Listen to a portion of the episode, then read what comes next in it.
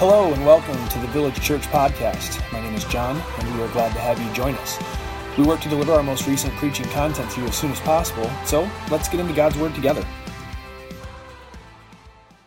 If you have a copy of God's Word with you today, you can find your way to the Old Testament book of Psalms, the book of Psalms, and you can find your way to Psalm 127.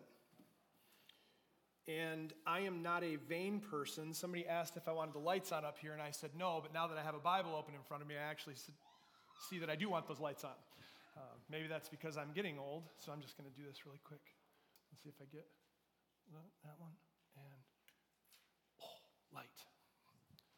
Praise the Lord for light. He said, Let there be light, and there was, and it was good. And I agree with the Lord. Light is a good thing. I can see. Perfect. Good to be with you this morning as we conclude our series on the family. And I hope that it's become evident by this point in time that this is by no means an exhaustive teaching on the family. We're concluding a series today, but I hope that it has I hope that it has served to spark your interest in what God teaches about the family to a further degree. I hope that instead of just scratching the surface here on a Sunday morning about God's design, about the man, husband, father, the woman, wife, mother, the children this morning. I hope that it has scratched that surface, surface and revealed something greater to you that causes you to dig into God's word deeper and to explore and understand the family and all of its members in a greater way. Uh, it's been challenging for me as I teach through it. I have learned, uh, thankfully, in all of these categories, and I praise God for His word and His instruction.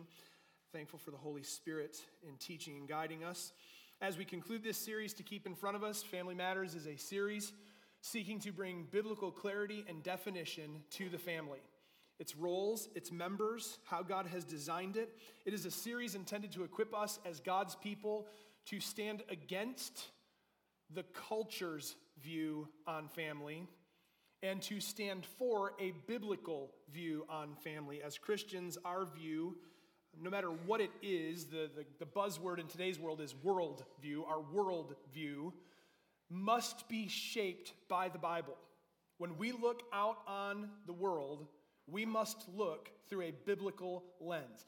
And that extends to every category that you can think of within the world. And so, as we consider the family, our view must be biblical. We must be looking through the lens of Scripture. There is a battle being waged on the family. If you're paying attention to the news, you're seeing this on a daily basis. On any given day, you'll hear something that is being worked on legislatively. You'll hear those who are protesting, those who are calling for movements in our country, especially, that would undermine and remove God's design from and for the family. It's not a new battle, it has been raging since the family was first designed. Since God gave it in the Garden of Eden, the enemy of God and of God's people has been attacking the family, distorting God's word, distorting the truth, and deceiving man from following what God has designed.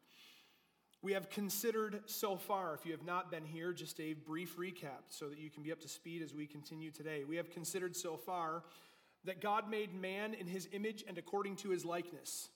God made man to be fruitful to multiply, to fill the earth, to subdue it, and have dominion over it. Whether single or married, whether a father or not, man is to obey God, and man's role is to lead those around him in obedience to God. We considered last week the role of woman, whether single or married, whether she is a mother or not, she is to submit to the Lord and to the authority of man in her life, that being father or husband, as unto the Lord. Her submission to the male role in her life reflects her submission to God and glorifies God. She is a teacher helping young women to love their husbands and their children and to reverence God and to bring glory to God's word, that his word, Titus says, may not be maligned. We've also kept in mind that though God's design was perfect in the garden, due to the sin of Adam and Eve in the garden, everything we know about the family is ruined. It's broken. We may talk about, you may hear the word depravity. Some will talk about the total depravity of man. And I don't ever want you to hear that and hear a buzzword and not know what it's talking about. Depravity does not mean that every man is as sinful as they can be. Depravity simply means that every man is affected by sin. There is none of us left untouched by sin's effect. All of us, to one degree or another, are affected by sin. We have all sinned, the Bible says. And so when you hear that word, that is what's being talked about in its purest and truest definition. Depravity is the fact that we have all been affected by the fall of Adam and Eve in the garden, and that has ruined God's design. And so we are, and the world is, strangely enough, as we look out on the world and consider all that they are doing and all that is being done to attack the family, strangely enough, what they are truly doing is trying to get back to God's design, and they are not able to. Every attempt of theirs is to return to something, but they cannot do it. Why? Because they are without God in the world. And we as Christians have a necessary obligation as Christians to obey God's design, to return to God's design. And so this series, uh, I pray, has been helpful in that. One note uh, from last week's message on uh, the woman and the role of woman. First, uh, I recognize my imperfections as a teacher. And as I reflected uh, on last week's message, uh, I felt that I did, whether it was me and my flesh, which I'm always fighting as I preach and teach, whether it was the enemy trying to suppress the truth, uh, whatever it was, it doesn't matter. As I reflected, I felt that I did a poor job of conveying that the primary role of woman is to teach younger women and to teach children. I said that last week. That is a primary role and responsibility of women as given by God's word. We can't deny that. However, that does not mean that there are not other roles that women can fulfill. The primary role is to teach other women and to teach children, to raise them well. But there are other ways for women to serve. We see these biblically. Indeed, women should be serving and should be growing in their service within the church in those roles, those unique ways that God has gifted them to serve. So I have these two thoughts, and then we'll move on today. Women should be serving and growing in any role that the Bible does not specifically reserve for men. The Bible is specific, and God has reserved roles of service for men only. However, those roles that are not reserved specifically for men, we should be encouraging, men, please hear this especially. We should be encouraging the women of our church to serve in those roles and in those ways in which God has gifted them.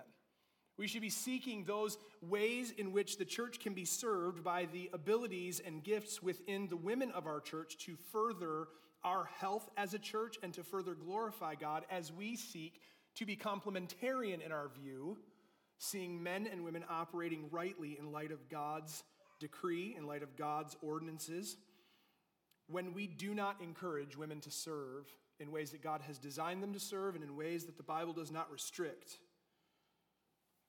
we are hindering them in a way that the Bible does not. And the other side of that, if we are not doing anything at all, we are vacating the position that Adam was given, just like Adam did. If we are not furthering the, the value of women in our role, if we are not seeing them grow, we are no better than Adam collectively as men in the church. And so, those two things I felt were necessary to convey still this week uh, from last week's message. I do hope that you're able to go back, if you have not heard them, uh, and listen to uh, the teaching of God's word on the design for the family in general, the role of man, the role of woman. And I'm thankful to know many godly women that help me, thankful for godly men that encourage me. Today we are focusing on the children. Family matters, the children. My goal today is to highlight the great value and responsibility that children are. As a matter of fact, in doing this, if you are, well, I guess we let four, five, and six, and there's kids in the nursery. So if you're here between the ages of seven and 18 years old, you're likely in the home of your parents. Could you just raise your hand or stand up? If you're seven to 18 years old, just raise your hand up if you're in here right now. Seven to 18, there's one, good. Couple, there we go. Keep those hands up in the air for me for just a minute. I would like all the adults to look around at the hands that are in the air. Okay, this is important. I want you to look around. There are hands in the air. Some, some may not want to be necessarily in the air the young adult, the young teenage, put them up, please. Thank you. There we go. There we go. There we go. They're up there. Like, why is the pastor doing this to me? Because it's good. Okay, you can put them down now. They are our responsibility. It's not just good to have children in the church, it's most excellent. And it is a great responsibility. And so today, my goal is to highlight the great value and the great responsibility that children are, especially in a day when children are so often, unfortunately, nothing more than just a status symbol. It's just what we do. I grow up, I go to school, I graduate, I go to college, I graduate, I get a job, I get married, I have kids, I buy a house, I die.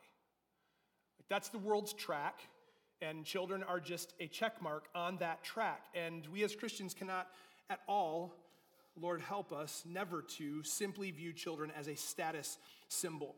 Uh, we see them as a status symbol. We, always, we also see them as a great inconvenience. In our day, children are viewed as a great inconvenience. And you may think, I know this is counter to us as Christians, but you may think, are children really viewed as an inconvenience? Yes, and I will, in one word, prove my point abortion. I'm not speaking on that today. But that one word demonstrates the inconvenience of children. Lord, forgive our land. God places such a high value on children, unlike our culture. What do I mean? The culture places value on children. No, they don't. I want you to truly think about the modern family.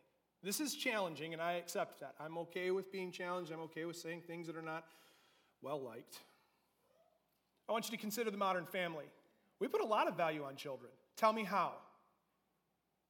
How do we place value on children? Well, we, we provide for them, they have an education. That's correct. And I watch the bus pick up my neighbor children before 8 o'clock in the morning, and I watch the bus drop my neighbor children off at almost 5 o'clock at night. I know the sports schedules of most people. I know the activities that most people, including my own home, have their children involved in. And we believe we're placing value on our children by running them around to every possible thing they can be involved in and considering that quality time as a family because we're there for Johnny's soccer game or Susie's ballet practice or whatever the case may be. Yes, you are instilling certain things in your children, but you're not spending quality time with them by sitting on the sidelines. You're not instilling quality time or value in them by sitting in an audience. You as a parent, instill quality time in your children by sitting and having very intentional conversations with them. Don't abdicate, that's the word I've used through this whole series. Parents are able to abdicate their role just as Adam was. Don't do that. You may be very busy, that's great. You may be involved in a great many things. I'm not calling them sinful or you wrong. I'm simply saying, don't allow those things to overshadow your primary responsibility. God places a high value on children. And we as families and as a church must also place a high value on children. This is also a very interesting category because it is the one, or no matter of who you are, no matter your gender, we all are children. This is the one that doesn't escape us. I'll never be a woman, I'll never be a wife, I'll never be a mother. Never. Ladies, you'll never be a man, you'll never be a husband, you'll never be a father. Never. But every person in the room can unite around this one thought. We're all kids. We all have some parent or parental figure, every one of us. We can all sit and talk about very similar things, regardless of age. Why? Solomon, the wisest man ever to live, God said so, said there's nothing new under the sun. There are simply different ways that old things manifest themselves. Old things happen in new ways. Every one of us, regardless of your age, we could have a, a, a table set up here and just have a round table discussion with all the different decades represented. And I guarantee you of those who can reason and those who can talk, we would come down to all of the same challenges, manifesting themselves in different ways. Why? Because as kids, we all face the same thing. And we grow up, we become adults, and those things shape us. Maybe you have forgotten what it's like to be a child. Maybe you are a child yourself, and young, older people are saying, well, one day you'll understand. Those are both frustrating things. One, the child is frustrated by adults saying, one day you'll understand, because they don't understand what they don't understand like you do. I'll say it again because it was twisty. Young people do not understand older people saying, one day you'll understand. They don't get, that makes no sense to, I'll understand what? You'll understand, right? How often do we get there? You'll get it one day. You'll, what? What will I understand? What, what you don't know right now, you will one day. Thank you for not helping me at all. But adults also forget what it is to be a child who doesn't understand. We, me, I, I'll put myself in there. We expect more of children. I am guilty of expecting my children to be adults. They're not, not hardly. My oldest is 12, and sometimes I expect him to be 32 or 42 or 72, and he's not. He's 12. So there's this mutual necessity for children to, one, understand that adults have lived a great deal longer than them and do have experience that they know the child is going to face and need. But adults also have to remember that they once were unreasoning, misunderstanding children as well. Children, we all are children. I directed you to Psalm 127. I want to read the whole thing, even though we're only going to focus on a couple of verses here. I just love this verse. Uh, one of these days, we'll introduce a new song that actually is the first verse here. It's a wonderful song. I can't wait to sing it together as a church. I just want to read Psalm 127. Unless the Lord builds the house, those who build it labor in vain. Unless the Lord watches over the city, the watchman stays awake in vain. It is in vain that you rise up early and go late to rest, eating the bread of anxious toil, for he who gives to his, for he gives to his beloved sleep. Behold, children are a heritage from the Lord, the fruit of the womb, a reward. Like arrows in the hand of a warrior are the children of one's youth. Blessed is the man who fills his quiver with them. He shall not be put to shame when he speaks with his enemies in the gate. Would you pray with me today? Father, as we come to consider your word and what it teaches us in this short time about children, I pray you would help us. Father, as adults, help us to remember that we once were unreasoning and misunderstanding children. Father, for the children in the room, help them to know there are things they do not understand that those older do understand. And we are looking at them with that understanding. Father, help us to have relationships from young to old that help one another along through every stage in life. Father, help us through the teaching of your word to place a higher value on young people. Father, help us to stand out in the world as we consider your word and what you say about children. Help us to stand out in a world that is ever increasing in their inconvenience to children, who is too busy, who place no value. Father, help us to be unlike the world. Help us, Father, to love children the way that you do. Father, the way that you have loved us. Father, help us to look at your perfect role as a father. Help us to recognize our position as your children, and may we learn how to live with one another in light of that relationship. God, I pray today that through the teaching of your word, that the sinner would be humbled to repentance and salvation. I pray that the holiness of your people would be promoted, and I pray that Christ the Savior would be exalted. In his name, amen. Psalm 127 is an interesting psalm. It's kind of broken in two parts. It starts by talking about the house. You saw it. Unless the Lord builds the house, those who build it in vain labor in vain. Unless the Lord watches, the watchman stays awake in vain. It's in vain that you rise up early, it's in vain that you go to sleep late. And then in verse 3, after talking about the house and the vanity of life, he talks about children. I almost wonder why this psalm wasn't written as one psalm or as two psalms, but it wasn't. It was written as one. And right in the middle of it, Psalm 127, verse 3 Behold. I love that word. I don't know if you have a different translation. I'm using the English Standard Version this morning, and verse 3 starts with the word behold. I don't know what version you may have in front of you, but if it says behold, you should circle it or underline it or highlight it or whatever you choose to do in your Bible. When God's word says behold, you pay attention to the words that follow. Behold, Children are a heritage from the Lord, the fruit of the womb, a reward.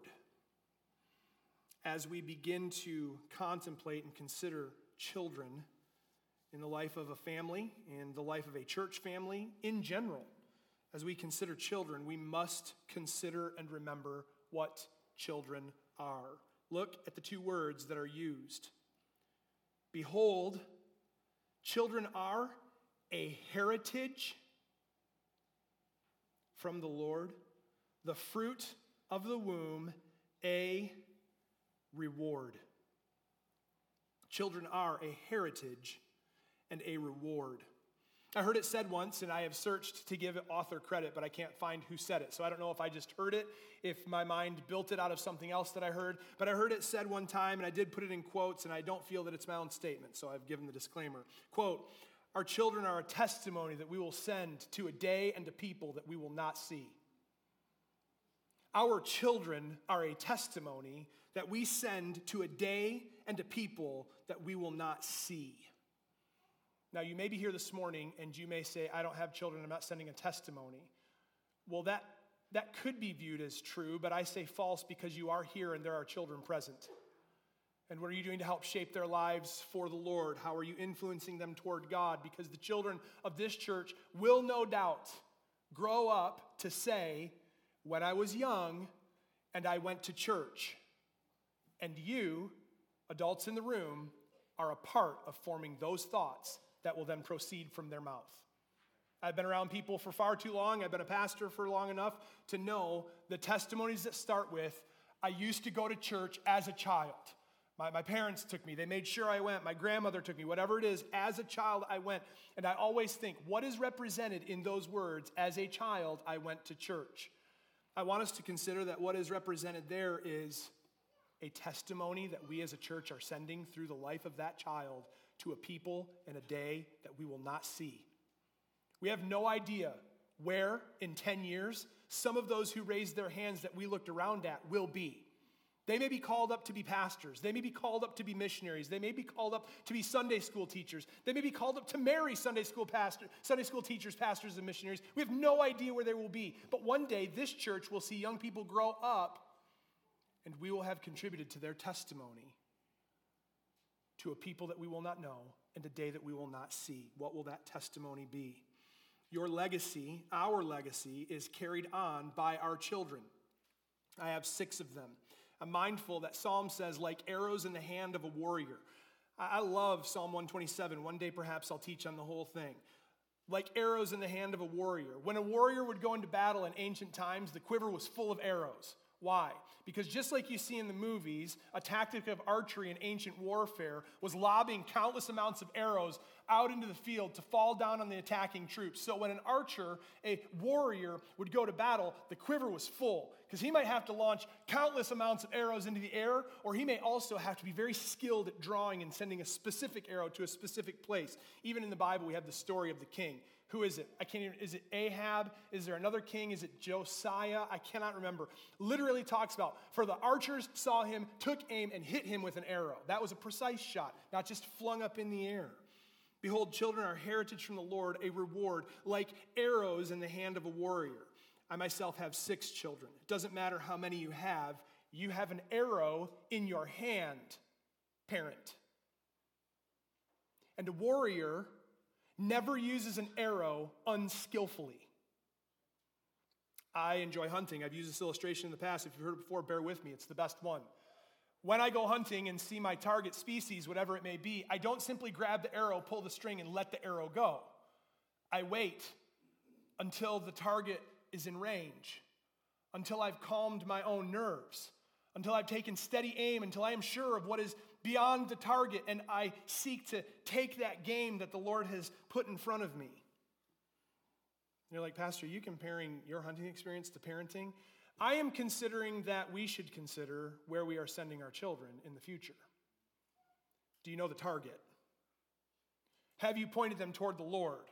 Are you releasing them into the world with the Lord in mind that they may reach their target destination well? Blessed is the man whose quiver is full. This is not a, a sermon to say have as many children as you can, even though a few weeks ago I said have one every year if you're able to. Like, man is called by God to fill the earth with children. So have babies. Young married people, have babies. If the Lord gives you babies, have them. We talked about how that in this world of time, as a result of the fall, not everyone will be able to have children. Let us be a church that is looking for ways to foster, to adopt, to naturally have birth if you are able to, but let us be a church that is considering that every child can be like an arrow in the hand of a warrior. And every child can be a testimony that is sent to a day and a time and a people that we will not see if they are raised for the Lord. If you are here today and you are blessed to be called father or mother, you are writing a testimony in your home. You are writing it on your children's lives, and you will send them to a day and a people that you will not know and you will not see. How's that working out for you right now? How are you writing that testimony? What kind of parent you were, the kind of man, the kind of woman, the kind of husband, the kind of father, the wife, the mother.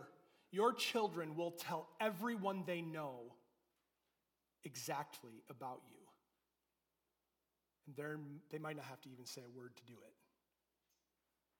You are sending a testimony to the future. How are you writing it? They are a heritage.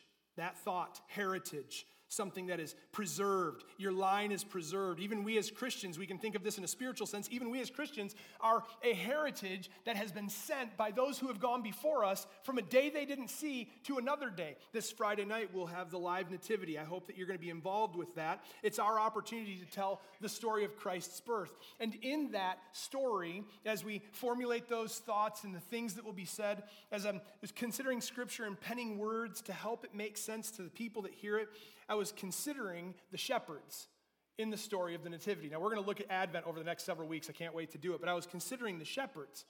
You recognize that we're here today essentially proclaiming the same message that the shepherds shared when the angel said, Go see the baby and then tell everyone about it. It's all one message, it's all one story, and we are here because of our Christian ancestors that have gone before us. They're a heritage. We are a heritage and a reward. I am not able to conceive of a greater earthly reward. We all want different rewards, but I cannot conceive of a more beautiful reward than that of being blessed with the life of a child. The act of God using one man and one woman to create life and bring it into the world. This is a sensitive topic, and I always tread very lightly here because I recognize that in the room there are those who have not been able to do this, those who have been hurt in doing this. That because of the fall, because of sin affecting all of us, giving birth to children is not a guarantee for every husband and wife that exists. Not every man will marry. Not every woman will marry. Not every person will experience the reward of having children. And as we hold that cultural thought, not everyone gets to have kids. So, not everyone gets to have that blessing. Now we step into the church house where every person, man or woman, has the responsibility and the precious role of influencing a young life. They are not your specific child. They are not your biological children. But every child that is here this Sunday is affected by you and your input in their life. You are also writing a testimony on the lives of our children. So, whether you have biological children or not, all of us are called to remember that children are a heritage and they are a reward. And you are able, I am praising God for those in my own life and in the life of my children who do not have biological children but realize the role they have in the life of children. Don't diminish it because they're not your blood. Celebrate in what God has given you. It's always difficult when I talk about children being a reward. I am blessed to know so many who have known this reward. And before I come across as insensitive, I cannot recount the tears I've shed with dear friends who do not know this. I have close friends who long for nothing more than to hold their own child in their arms. But God has not allowed that. And I want you to hear those words again. God has not allowed that. When we consider that not everyone has children, that not everyone can have children, we're right to consider Jacob in the story of Rachel. For all of his misgivings, and there were numerous misgivings for Jacob, he had one statement that was well timed and worth our consideration. Jacob was deceived into marrying a woman named Leah. Leah and Rachel were sisters. Their father's name was Laban, and he was a wicked man. He deceived Jacob, who wanted to marry Rachel, and gave him Leah instead because she was older. And the Bible literally goes so far as to say older and not as attractive as her younger sister.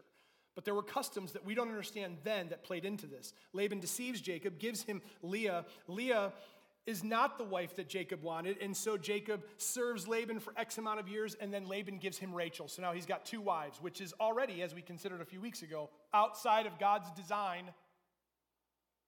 One man, one woman for all of life. Jacob finally marries Rachel, and all of a sudden, Leah is able to have children, and Rachel is not. The Bible says she's barren, her womb was closed.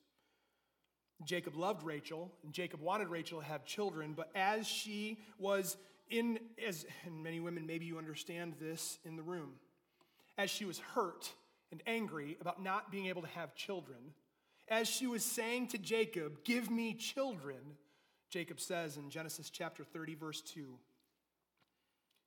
Am I God that has withheld the fruit of the womb from you? Now, I say that with great sensitivity, but as we discussed last week, when men and women get worked up, when husbands and wives get worked up, there are a number of things that could have been playing in that conversation frustrations, quarrels, you name it. But Jacob's statement is nonetheless true it is God who gives life. I do not want any husband or wife that may be here and may have wanted to conceive and has not been able to. I do not want you to know people who have tried to conceive and have not been able to to let them think there's a problem with them. The culture defines that as a problem. What do they ask? I've lived this, this is in my family. When a couple can have children, what's the first question that we ask? What's wrong with you? Nothing. God has not chosen to give life to that couple. His design. Now, this goes back to, I'm to I'm to come to a bit of a circle here, so I hope you're paying attention. You'll understand one day. What will I understand? When you get there, you'll understand. That makes no sense to me. And God, looking down from his throne of omnipotence and omniscience, oh, child, you'll understand one day. But that makes no sense to me, God. I don't understand why, God. Oh, child, one day you will understand, or one day you will not desire to any more understand. God has reasons for everything that He does. Everything that happens happens as a result of God's knowledge and plan, and nothing happens outside of that. So let's not consider that husbands and wives who cannot have children have a problem. Let's not consider that those who don't marry are unable to have effect on children. God has purpose and plan for everyone, everywhere, at all times. Perhaps you are a parent who struggles more often than not with your children, especially your young ones. They're so busy, they're into everything. Last week, we were in the hallway talking, and some came running through with pool noodles. That was interesting. My son, yesterday, my wife made some Chex Mix because it's the holiday season Thanksgiving, Christmas, New Year's. Who doesn't like Chex Mix? And all of a sudden, our two year old came out carrying a tub of Chex Mix that was almost as big as him. Why, why did you get, you got that off the countertop and it weighs as much as you because it's a lot of Chex Mix. They're so busy. They're into everything. Like, you just, where'd they go? Where'd they go? Oh no, oh no, oh no. Like, they're just, they're everywhere. And how many of us are like, mm. it's, it's okay. Parents, I'll help you. We get so frustrated by their everywhereness. They're always into everything. Like, if we would let them go, there would probably be one. I'm surprised there's not a child under this podium right now. Like, they just are into everything. And stuff gets broken. We get so irritated. Can you imagine how God the Father must look down on us? Right. Let it fall in your lap. Good grief, they're into everything. Why won't they just listen? Now, we ask that and we don't know the reason God does. Perhaps you are a parent who struggles more often than not with your children. They're busy, they're active, they're into everything. They have no reasoning. They have no mind to understand. All Judson saw was food on the counter, and he wanted it. So he grabbed the bucket and brought it to the living room. Why? Because in his mind, he hasn't yet learned to think, Mom, I'm hungry. Okay, let's get some Chex Mix, son. We always jump, don't we? Lord, forgive me. If your children were carrying pool noodles, forgive me. Our first thought is always those naughty, mischievous kids. Our second thought is always, where are their parents? We don't see the beauty. We don't see the lack of reasoning, the opportunity, the, the help that can be given.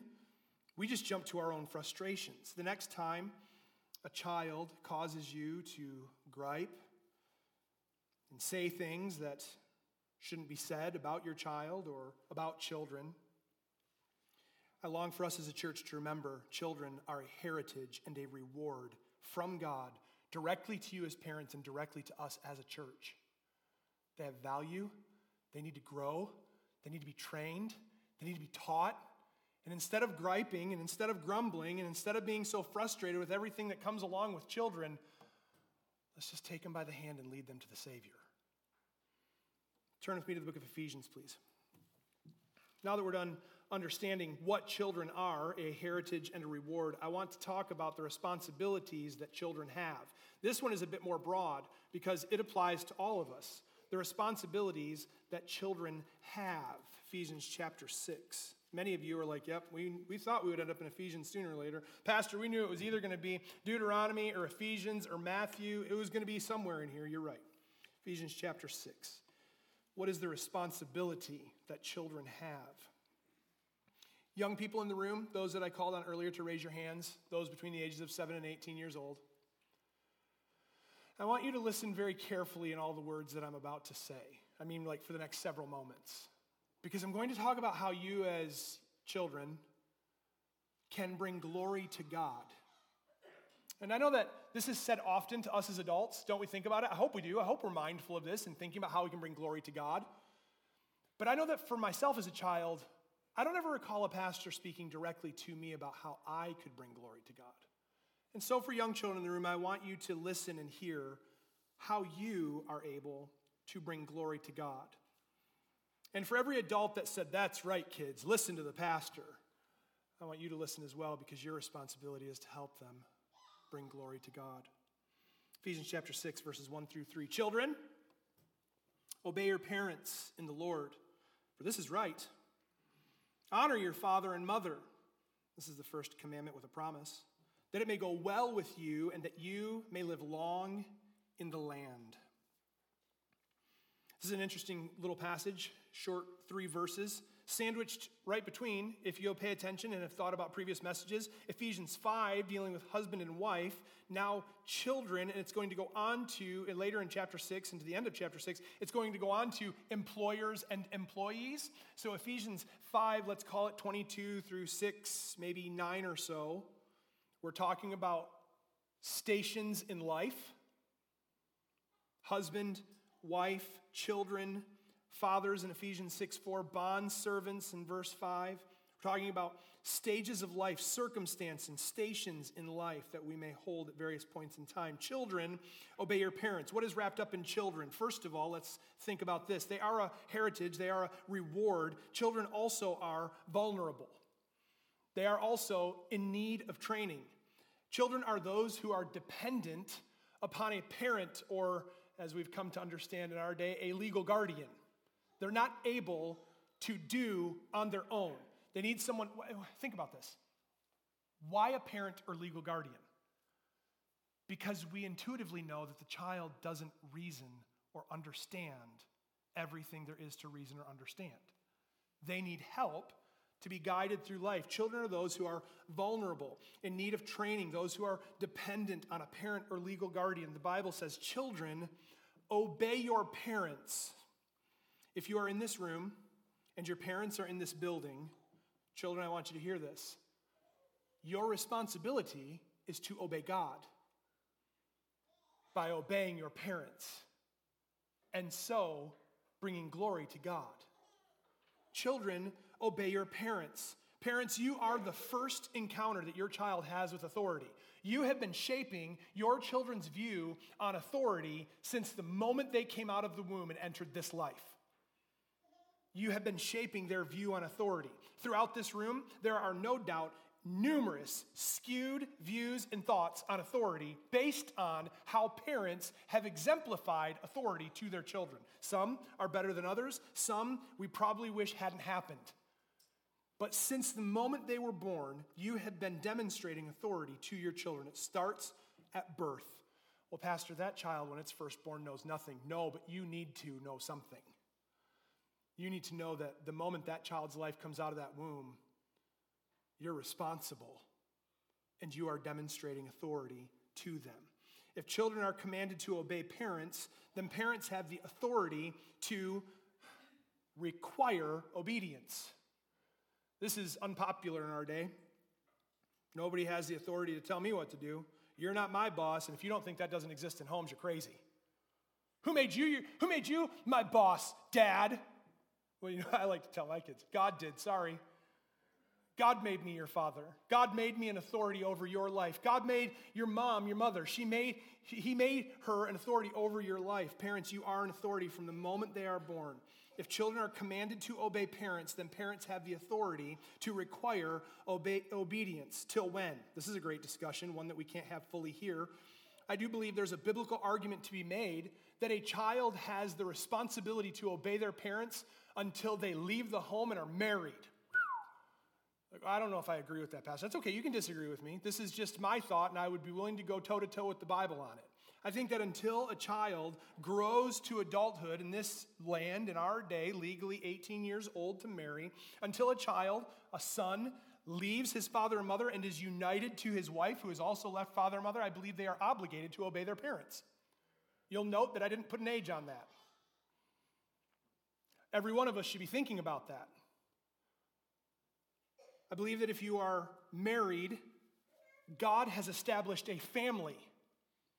And when God establishes a family, he makes the man the head of that family. Who is that man accountable to? God. That man is no longer accountable to his father or his mother, though his father and mother do not just lose their place in his life. The role changes. How does it change? Would you consider with me what the scripture says? Children, obey your parents in the Lord, for this is right. Look at this throws back to the Old Testament, which we're going to study next year when we return to Exodus. Verse 2 Honor your father and mother.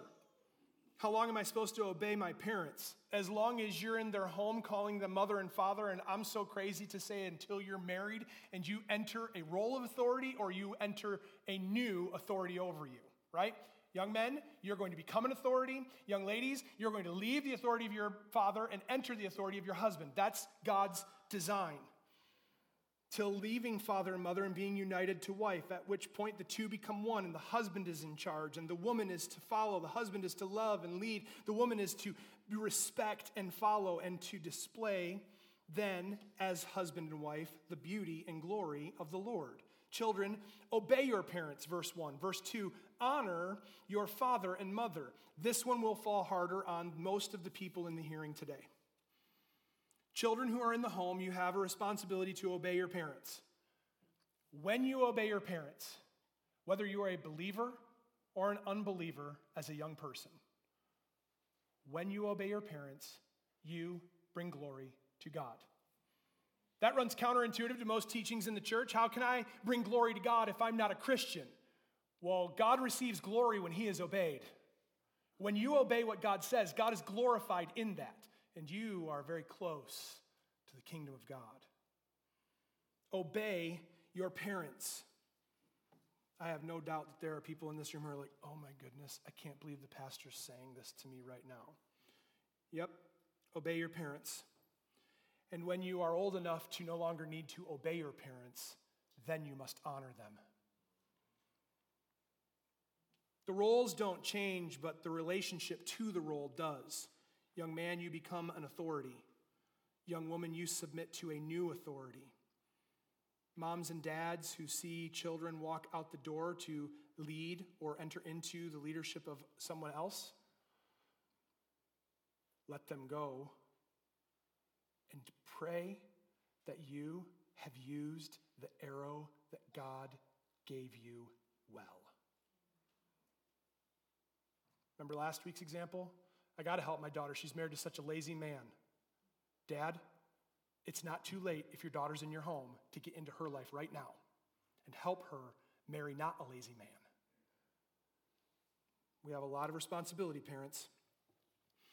Children, obey your parents in the Lord, for this is right. In the Lord, this statement actually provokes some interesting thought. I turn to a commentary, Matthew Henry. I enjoy reading him from time to time. He observes this quote, Some take this as a limitation in the Lord. That's the phrase we're focusing on. Children obey your parents in the Lord. Some take this as a limitation and understand it like this as far as is consistent with your duty to God. We must not disobey our Heavenly Father in obedience to our earthly parents, for our obligation to God is prior and superior to all others. Amen? He continues, I take it rather as a reason. Children, obey your parents, for the Lord has commanded it. Obey them, therefore, for the Lord's sake and with an eye to Him. Or it may be a particular specification of the general duty. Obey your parents especially in those things which relate to the Lord.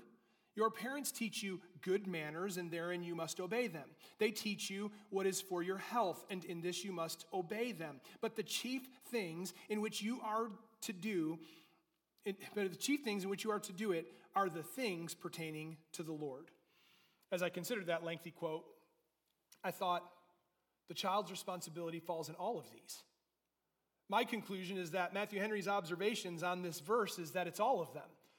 I am not to obey any earthly authority that calls me to disobey God. We understand that. We obey God and we obey God first. When, when the COVID 19 thing happened years ago, churches all of a sudden were learning really quick what they believed about civil disobedience. I respectfully say, no, it is time for me to obey God and not man. That happened all over the land. There is a time when, as Christians, we say no to the law of man when it infringes on our obedience to God. Now, considered, we are to obey God before any and all things. Children are to obey their parents because God has said so. Young children in the room, why am I telling you to obey your parents? Because God says, children, obey your parents. So you don't obey God you don't disobey God to obey man. You don't disobey your parents because you feel like it or it's what your friends do. You obey them because God says so. And lastly, we obey especially in matters relating to the Lord. Why? Parents, I hope you're raising your children in the ways and admonitions of the Lord. We obey specifically in matters relating to the Lord because God says, for this is right. Look in the middle of verse 2 honor your father and mother this is the first commandment with a promise that it may go well with you and that you may live long in the land. Obey your parents in the Lord, for this is right. It is right and godly to obey our parents, to obey our earthly authority. Kids, if you want to glorify God, obey mom and dad. It's that simple. Do what they say, don't do what they say not to do, obey them. Just obey. I tell my kids every day, it's so easy, but so hard. Honor your father and mother. This is the first commandment with a promise that it may go well with you in the land. I can't wait. Lord willing, in January, we're going to return to the book of Exodus, and we're going to stand on the edge of Mount Sinai with the nation of Israel as it burns with fire, as it rumbles, as a trumpet sounds, as God comes down and as God speaks. And they say, Enough, we don't want to hear any more from God. Moses, you tell us what he says, because we can't handle it. And God will say, Commandment number one Commandment number two. Commandment number three. Commandment number four. I do know them if you're curious. And then number five, honor your father and your mother. I need us to understand that the honoring and obedience of mom and dad is so vitally important for God's people that immediately following the first four commandments I am the Lord your God, you shall have no idol before me, do not take the name of the Lord in vain, remember the Sabbath and keep it holy, don't have any graven images. One, two, three, four. Our relationship to God, immediately at the end of that, God says, obey, honor your father and your mother. It's that critical. The first four commandments all relate to us relating to God, and the first commandment that calls us to relate to people is us relating to mom and dad. Because if the home, if the family, if mom, dad, husband, wife, child, if that disintegrates, well, look around at civilization right now. Take a look at what's happening right now.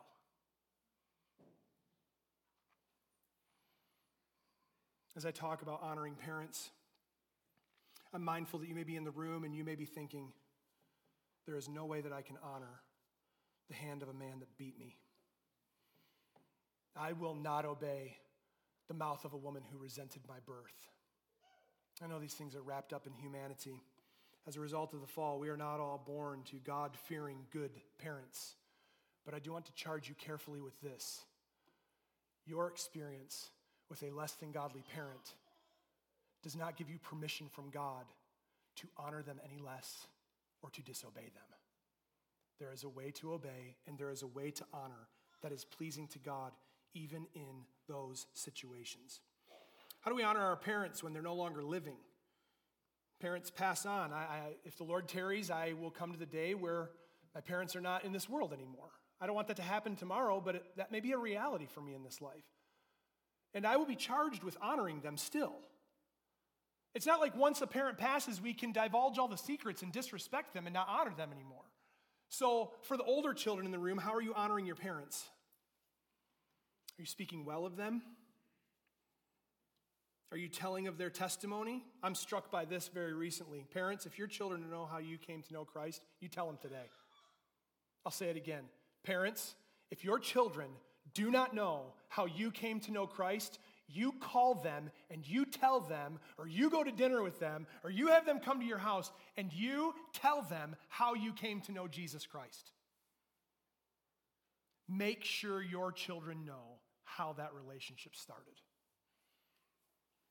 I cannot stress enough the value and responsibility. Jesus himself, let the children come to me. Suffer them not. Such as these are, to those belong the kingdom of God. In Matthew chapter 15, verse 4, Jesus himself quotes that fifth commandment honor your father and your mother the Old Testament, the New Testament, multiple places. Honor, obey your father and your mother. May we be a church that is producing children that honor and obey their parents.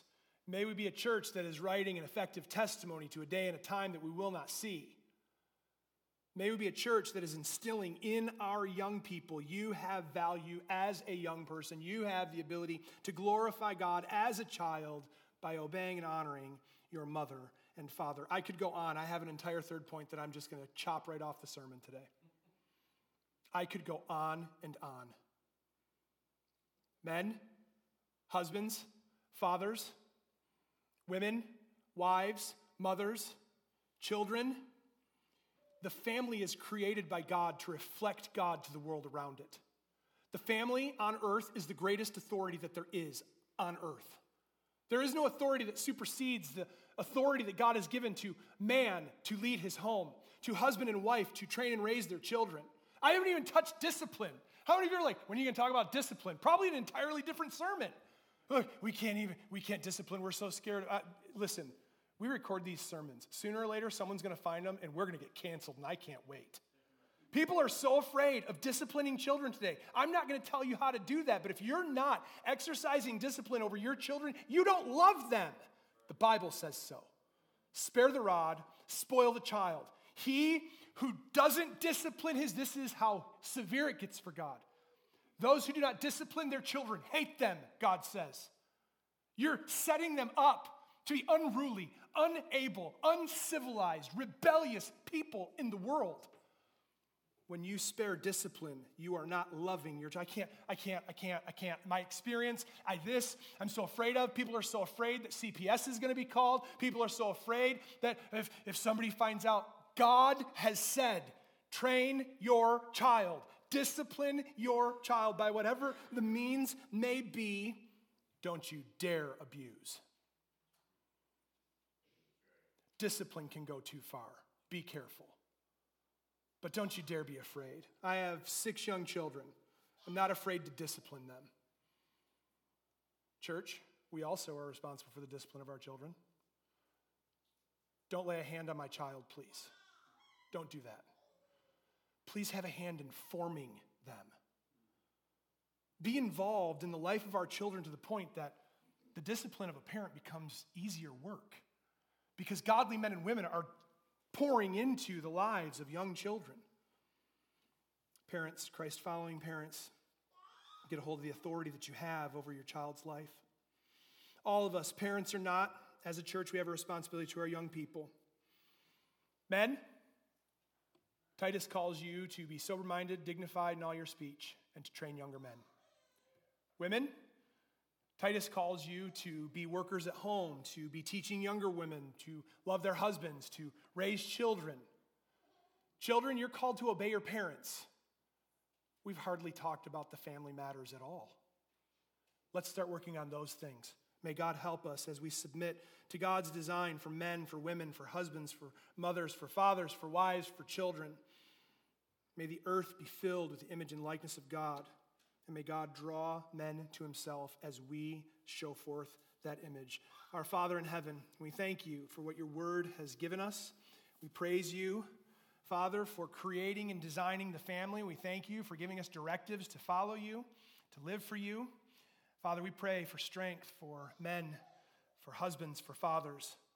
Father, that in those three roles, whichever one a man finds themselves in, they will honor you in it. Father, we pray for strength for women, for mothers, for wives. Father, that you would fill them with grace and patience and care. Father, we pray for children that they would grow to know you.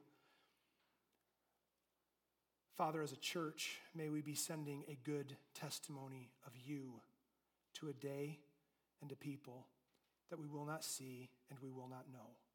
May be glorified in all of our living together as your people.